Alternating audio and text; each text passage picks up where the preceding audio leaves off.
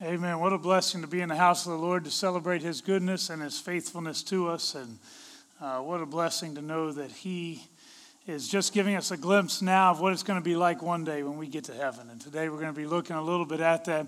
Let me begin just by sharing a little uh, illustration about something that happened this week. I had the privilege this past Friday night of going and serving with the Clemson Police Department as a chaplain. Got to do a ride along and honestly, I always have fun when I do that, but I had a great time this past Friday night, and we got to do all kinds of fun things that you don't always get to do. Uh, one of those, we actually had a traffic stop where they were checking for drunk drivers. It was one of those checkpoint things, and uh, it was a it was a lot of fun. They actually let me get out of the car and to put the they had a vest on where I had police, and I even directed a little bit of traffic and all of that stuff. And um, we were enjoying ourselves. And uh, most of the individuals, all we would do was just ask them for their driver's license and registration. They'd show it to us, and you just tell them go on and have a good evening, be careful, that kind of thing. Uh, there were some crazies that came through. We had one guy who he didn't even have his headlights on. It's one o'clock in the morning. That means you're probably drunk. Uh, so it's a good thing we had that stop. Uh, there were a couple other individuals who had different issues, but uh, one guy in particular, as soon as he pulled up, he just hit the gas and he kept on going and went right through the checkpoint. And uh, the officer that I was with, he and I jumped in the car real quick and we chased him down. So uh, we get there and he said, uh, uh I didn't realize that was a checkpoint. Now, understand, they've got signs that are set up like 30 yards ahead of time and after. There are blue lights flashing everywhere. Uh, there are uh, police officer standing in the roads with flashlights stopping every other vehicle, but he didn't realize that there was a checkpoint there. So obviously, the individual had to be addressed. And as we're talking with him, he asked the question. He said, So, what should I look for next time so that I know that it's a checkpoint? The guy I was with, he said, uh, Maybe the signs or the blue lights or the officer standing in front of, in front of you. At the root of his question is something that many people in the church today are looking for. We want some sort of new revelation, something extra that's going to tell us something that we need, when in reality, we already have all that we need in Jesus Christ. The Word of God has already given us an incredible revelation. We have the opportunity to know exactly what God desires for us. But far too many of us are looking and we want God to give us something that's new, something that's fresh, and it applies to me today. We call that the Word of God. You say, Well, I've never really had that issue. I'm not really one of those people who's looking for a new revelation. But far too many of us in the body of Christ would declare that God's not really speaking to me right now. I'm going through a dry time where I don't really hear God's voice. And if you would declare that that's you, my first question is this When was the last time you spent time in God's Word? Because God's Word does still speak to you. We have the written Word of God that is given to us from Genesis to Revelation. That is God's Word revealing His heart, His love for mankind. And if we are children of God, you would think that we would want to know the heart of God, which makes sense that we would spend time in the Word of God we have the living Word of God, which is Jesus Christ, who came as a model for us to show us what it is to be a child of God, to reveal in a firsthand capacity how much love God really does have for us. That He would allow His own Son to die for us is an amazing kind of sacrificial love. So, even though you may say, I'm not looking for a new revelation, are you still looking at the old revelation? Because the truth is, God has been revealing himself to you and to me for a very, very long time. We must continue to look to God's word. We've been looking over the past several weeks at a passage in Philippians chapter 3, and as we've been looking, uh, specifically, we're looking at a group of people who have responded to the grace of Jesus Christ. These are ordinary individuals. We looked back in the book of Acts. The church in Philippi was a church that was filled with uh, individuals from very diverse backgrounds. You had uh, a, a woman named Lydia who sells purple, very wealthy, likely someone who had great influence on other people.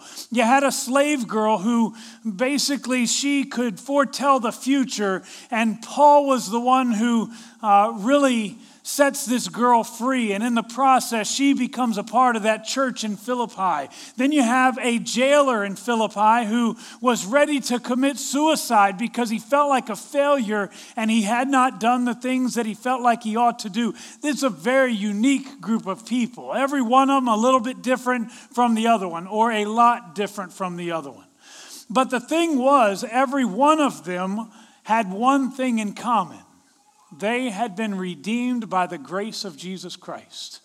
Regardless of the background, regardless of the junk they had to go through, regardless of how wealthy they were or how poverty stricken they were, all of them could relate in the fact that they all had the same Savior, Jesus Christ.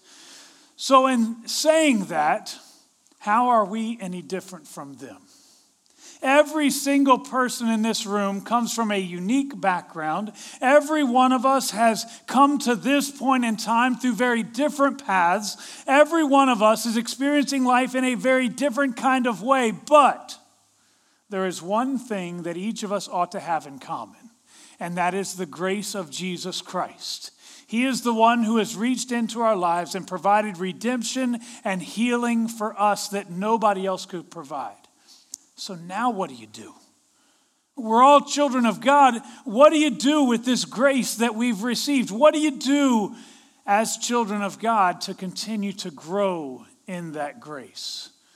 The passage that was read at the very beginning by Richard says this Philippians chapter 3, beginning in verse 16. It says, Only let us live up to what we have already attained Join together in following my example, brothers and sisters. And just as you have us as a model, keep your eyes on those who live as we do. For as I have often told you before, and now tell you again, even with tears, many live as enemies of the cross of Christ. Their destiny is destruction, their God is their stomach, and their glory is in their shame. Their mind is set on earthly things, but then here we are but our citizenship is in heaven, and we eagerly await a Savior from there, the Lord Jesus Christ, who by the power that enables him to bring everything under his control, he will transform our lowly bodies so that they will be like his glorious body. As we look at that passage, we celebrate the fact that we have been redeemed and we have a hope that others do not have. We have something to look forward to. But what do we do until then? Philippians 3:16 gives us the instructions we need. Only let us live up to what we have already attained. What have we attained? Paul, as he talks to this group of people, we have attained the salvation of Jesus Christ. He has given us grace. He has redeemed us. Not Paul, the salvation of Jesus Christ. That's what has redeemed us. The blood of Jesus shed for you and for me. What have we attained? We have attained citizenship in heaven. What does he mean to live up to what you have attained? What does he mean to live up? What he means is don't settle. Don't settle for being a peasant when you have become a part of the royal family. Far too many in the body of Christ have settled for being average. And what has happened is we have become like the rest of our world instead of becoming like the Savior who invited us to be a part of His world.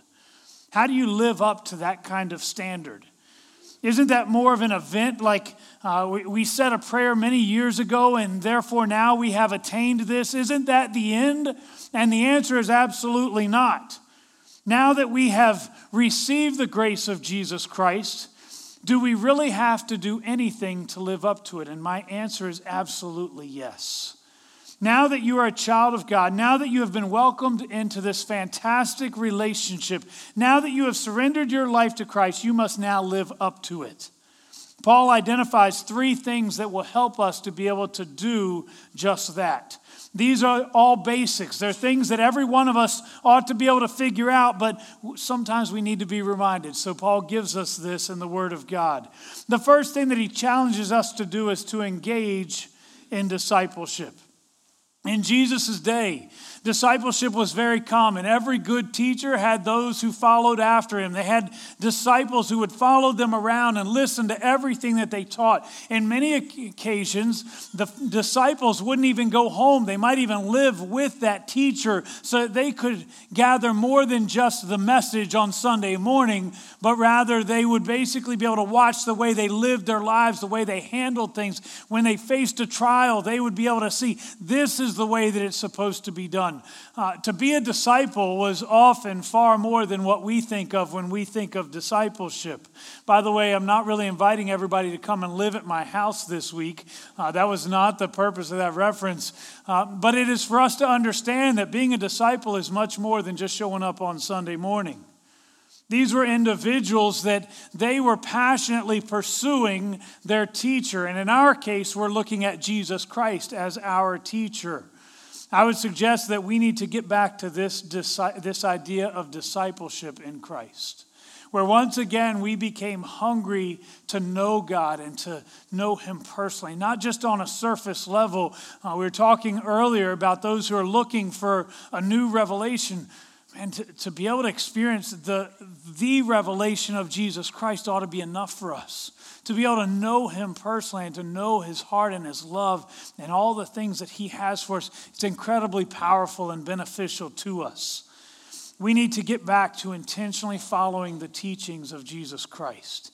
As we dig into God's Word, as we talked about already, we must allow His Word to transform who we are.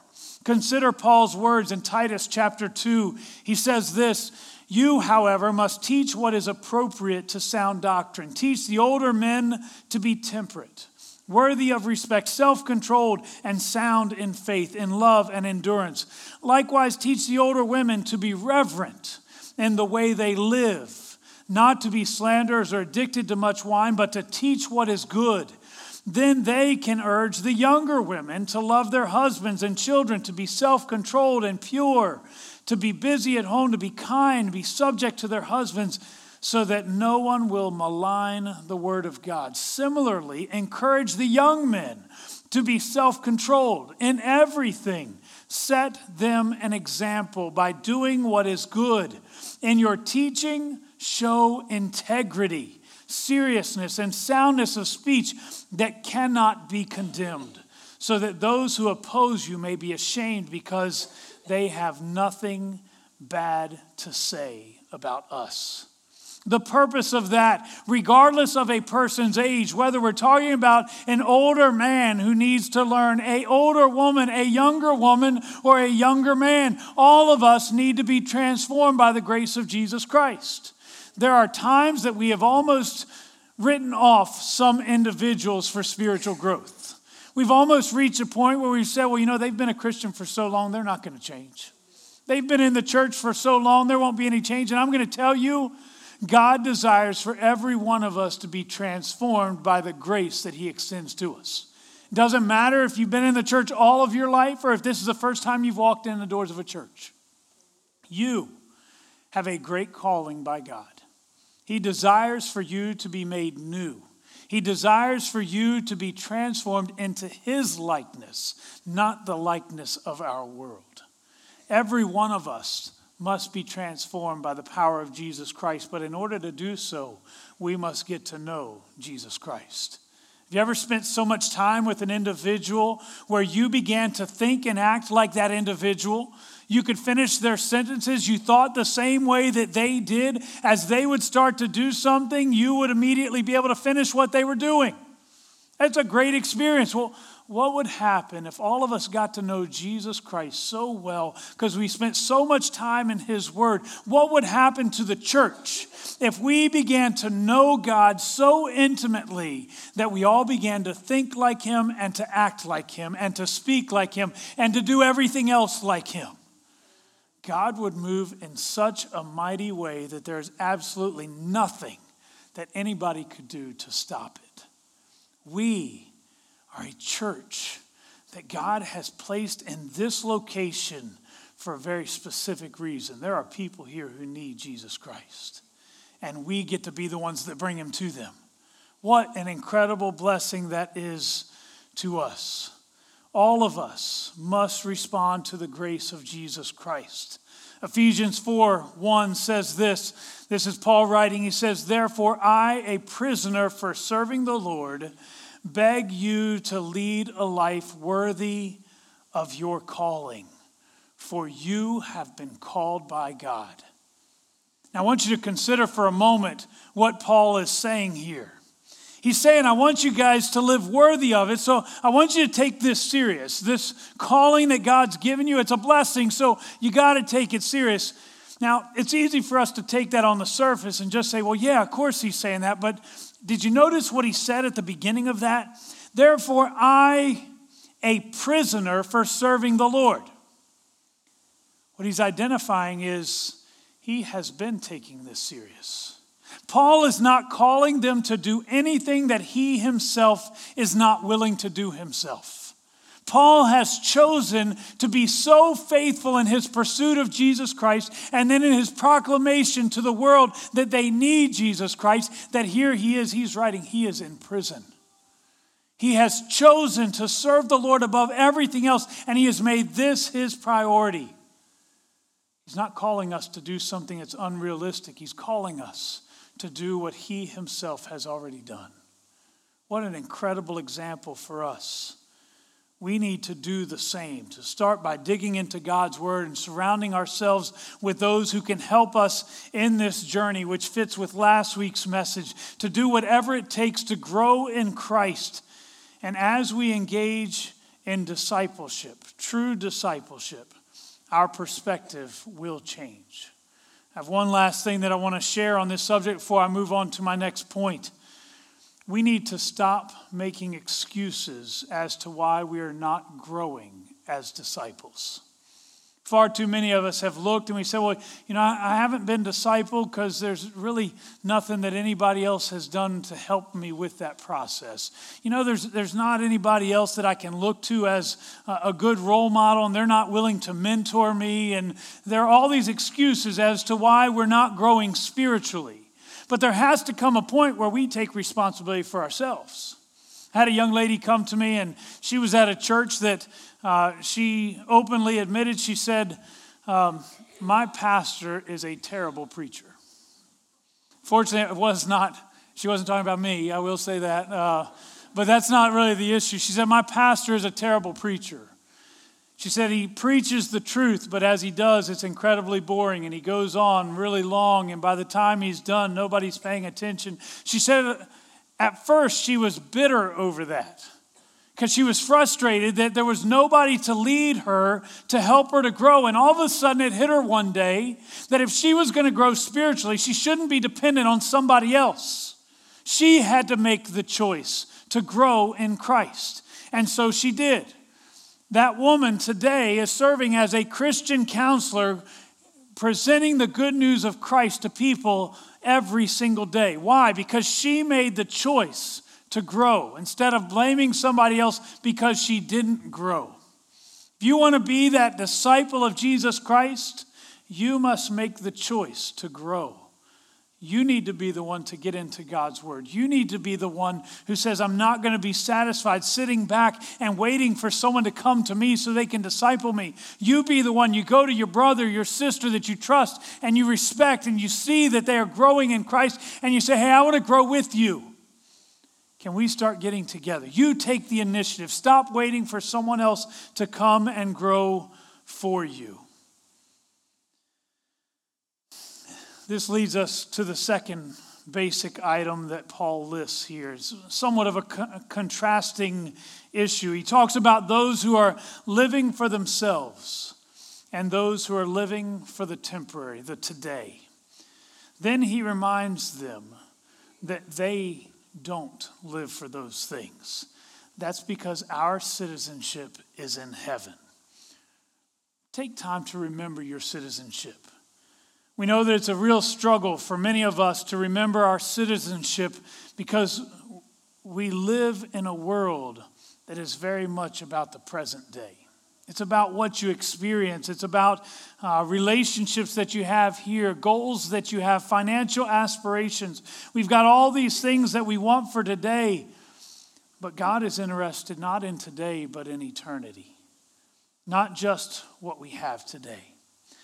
Essential in solving this problem of remembering our citizenship is the need for us to determine who or what defines you. It's an issue that we all struggle with from our childhood even through our adult years. I was looking this past week at some pictures of my brother and I, and that's my brother and I. My brother would kill me if he knew that I put this picture up on the screen. As you guys know, I have an identical twin brother, and uh, um, I am the one that's on the left there, and he is the one looking up in the. I don't know what he was doing. Anyways, um, anyways, uh, it's funny the things that define us. We were happy kids. We were nerdy kids. We were skinny kids. I remember my sister used to joke that me and my brother had the skinniest legs on our high school football team. And she was right. But the things that used to define me do not define me today. The choices that I've made in the past do not define me today. What defines me today is Jesus Christ. It's not the relationships I have, it's not the things that I have. It is Jesus Christ being my Lord and my Savior. How do you begin to change your perspective so that you're looking toward your eternal home, your citizenship in heaven? It begins with us saying, you know what, it's not about all those other things, it's about what I live for.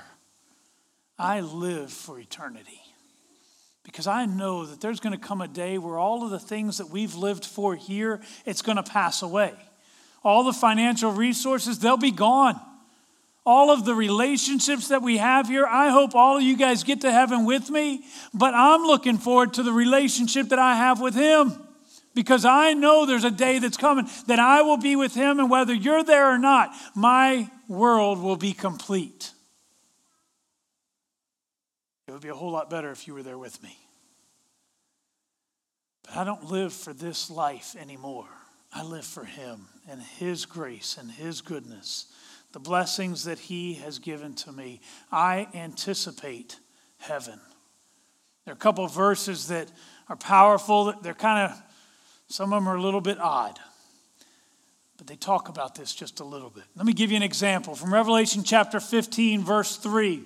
It's an odd verse because it really seems to be out of place. It says this it says, They sang the song of God's servant Moses and of the Lamb.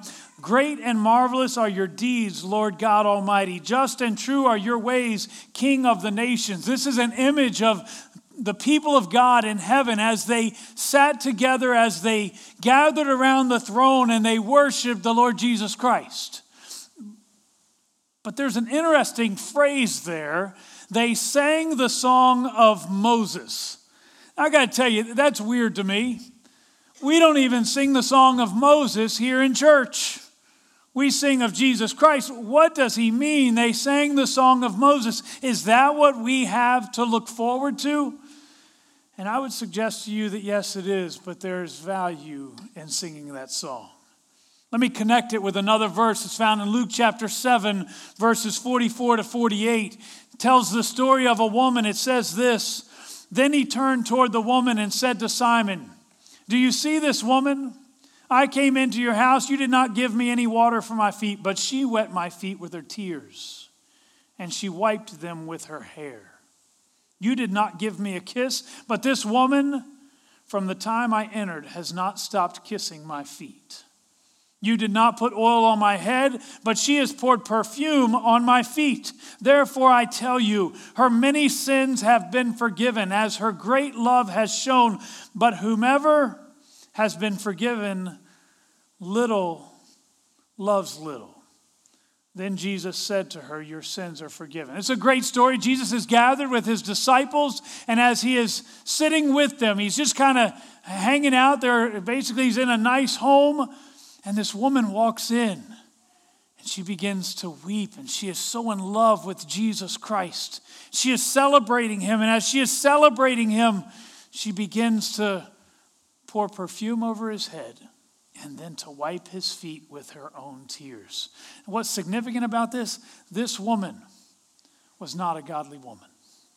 Remember, we were talking earlier about all those people in, uh, uh, in Philippi who came from the different backgrounds. This would have been one of those types of women.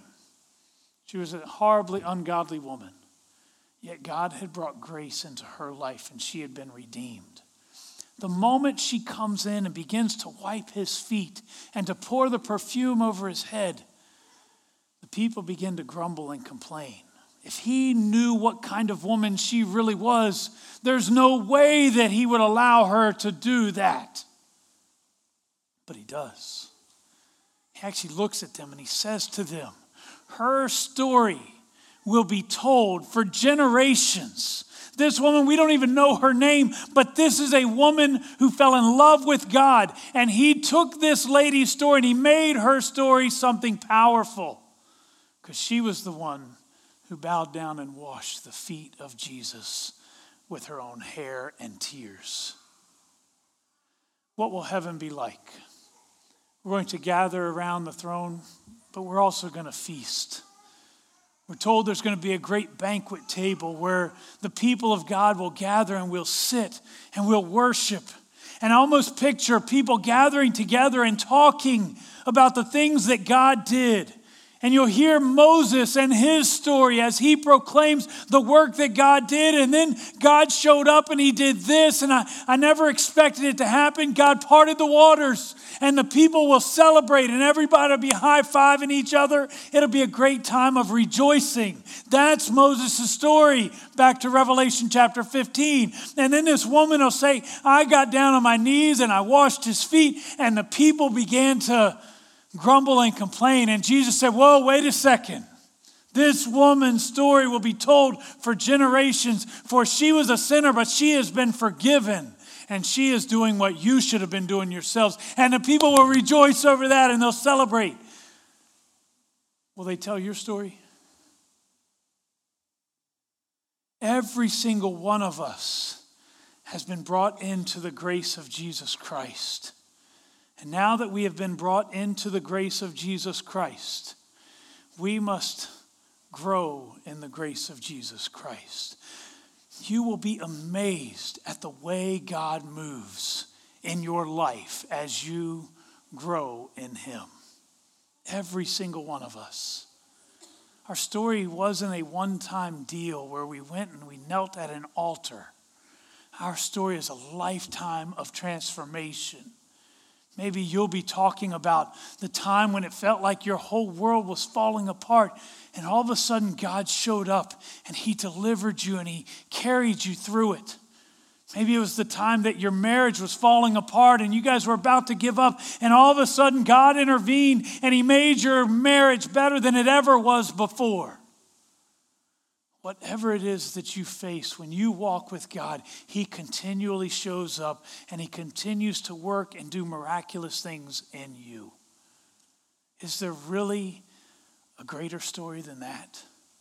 To know that the God of heaven and earth, the King of kings and the Lord of lords, that He is involved in your story.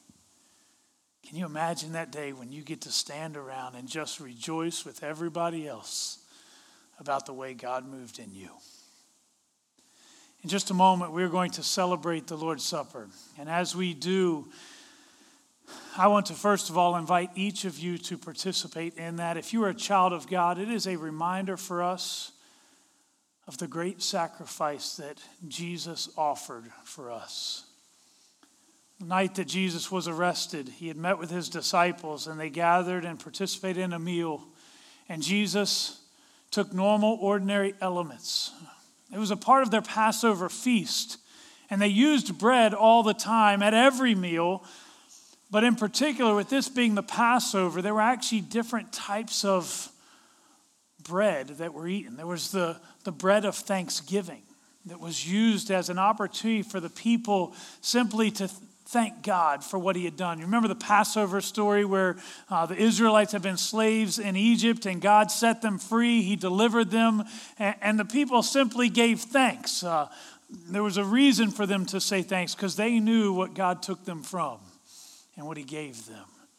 It was the bread of redemption, where God would redeem them. It was the blood of the Lamb that was shed and it was sprinkled on each of the doorposts so that their people would be redeemed. When the Passover angel went through, he actually took the firstborn son of every family if there was not blood that was sprinkled on the door. And of course, we look and we say the blood of the Lamb was foreshadowing the blood of Jesus Christ that would be shed for our sins so that we could be redeemed. As Jesus took the bread, those who were in attendance would have been very familiar with the bread of thanksgiving and the bread of redemption. He said, Every time you eat this bread, I want you to remember my body that is broken for you. He then took the cup of wine. He said, This represents my blood that is shed for you. He said, I want you to remember every single time that you drink this wine I want you to remember that I shed my blood for you. And he said, without the shedding of blood, there is no forgiveness of sins. Today, as we celebrate the Lord's Supper, I want you to consider what you have to be thankful for. How has God redeemed you? Tying those two together. You remember the old life, you remember the sin that dominated your life. Are you the same person you were back then? Remember, deciding who you are, much of it is so often we fight this battle where we're trying to figure out who we are. And sometimes it's because of the things that we've done or the things that we've experienced. But God says, no, it is because of what I have done for you. Jesus Christ laid down his life for you. And today we rejoice over that. What difference did his sacrifice mean to you? We're going to bow our heads in prayer, and then as we do, I've got some individuals who are going to come and they are going to serve the elements of communion. What I'll ask you to do is, uh, as you come forward, there won't be someone to tell you it's your time to come. Uh, we'll set up three stations to be able to receive the elements of communion. There'll be people serving on this side, over here, and over here. Come receive the elements. If you would, take them back to your pew, and then once everyone has received them, we'll all partake in them together at the same time. Let's pray. Father, we thank you for the privilege of gathering together today. We thank you for the forgiveness of sins which you have granted. We know that there is nothing that we could do to deserve that.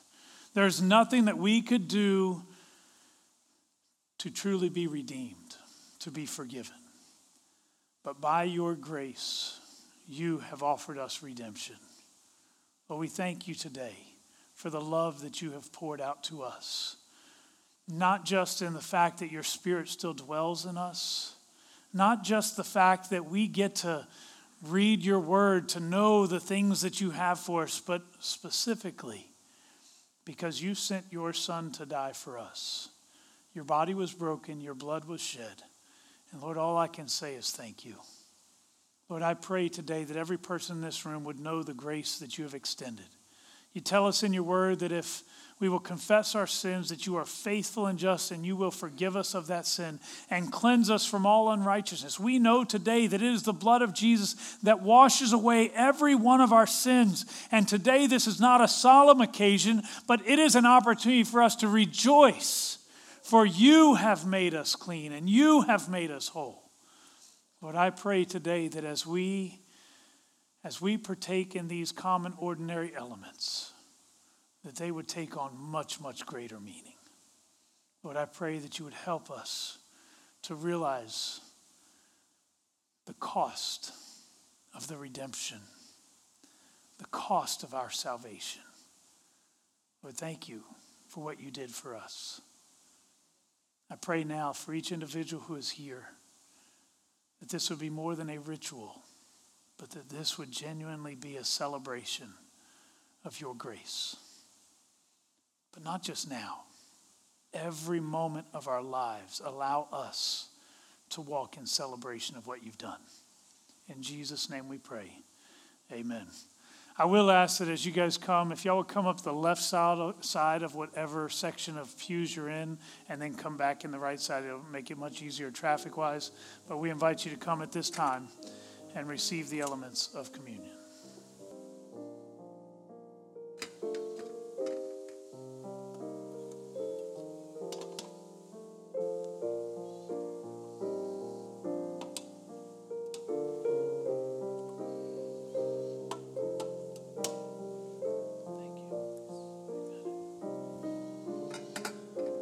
Jesus met with his disciples on the night that he would be arrested, he shared with them things that were very foreign to them. They saw him coming as a mighty king who would overthrow and would set things straight, and the Jewish people would be able to rise up over even the Romans. But God didn't come in the form of Jesus Christ simply to rise up over the Romans. He came to conquer sin and death. And in order for that to happen, he would have to lay down his life as a sacrifice. He took the bread and he said, This represents my body that is broken for you. He said, Every time you eat this, I want you to remember what I did for you. Remember that body. Again, he took wine. This is simply grape juice. I don't want you to be disappointed when you drink it in just a moment. But he took the wine and he said, This represents my blood that is shed for you.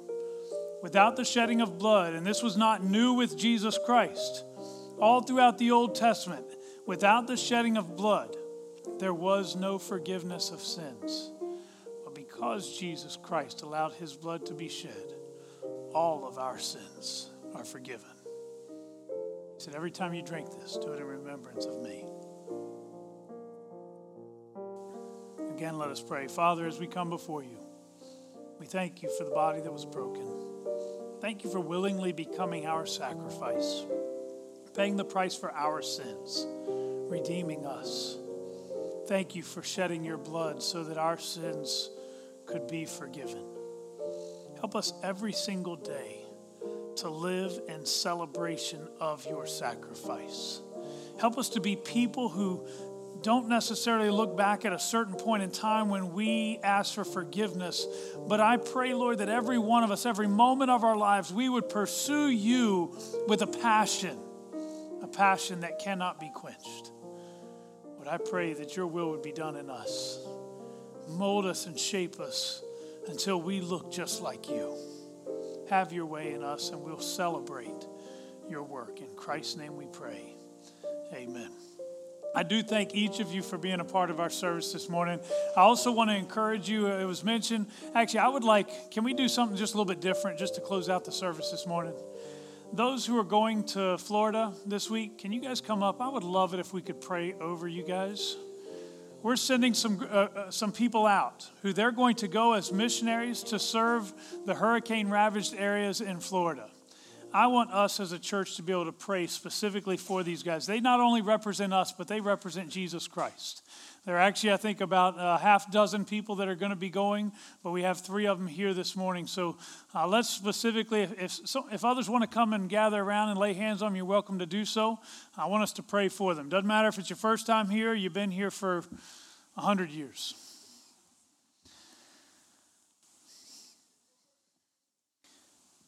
Father, we come before you today and we are so grateful that your work continues to move forward. In the midst of tragedies and trials, there is the opportunity for your name to be lifted up. I pray that as this team leaves tomorrow that they would truly be able to display the love of Jesus Christ to a world that desperately needs it. I pray that you would open up doors for them to minister to people who right now are wondering whether or not God is real. Lord, I pray that the love that is being displayed even through the generosity of your people here. Lord, I pray that it would speak to people, that they would recognize that not only are there people that do not even know them, but loves them, but they would also realize there is a God that loves them very, very much. Lord, I pray for their safety as they travel. I pray that you would go with them every step of the way, and that as they journey, Lord, that it would be your spirit that just envelops everything they do. We look forward to hearing how you work in and through them. May they represent you incredibly well. In Christ's name we pray. Amen. I do thank each of you for being with us this morning. Go in peace.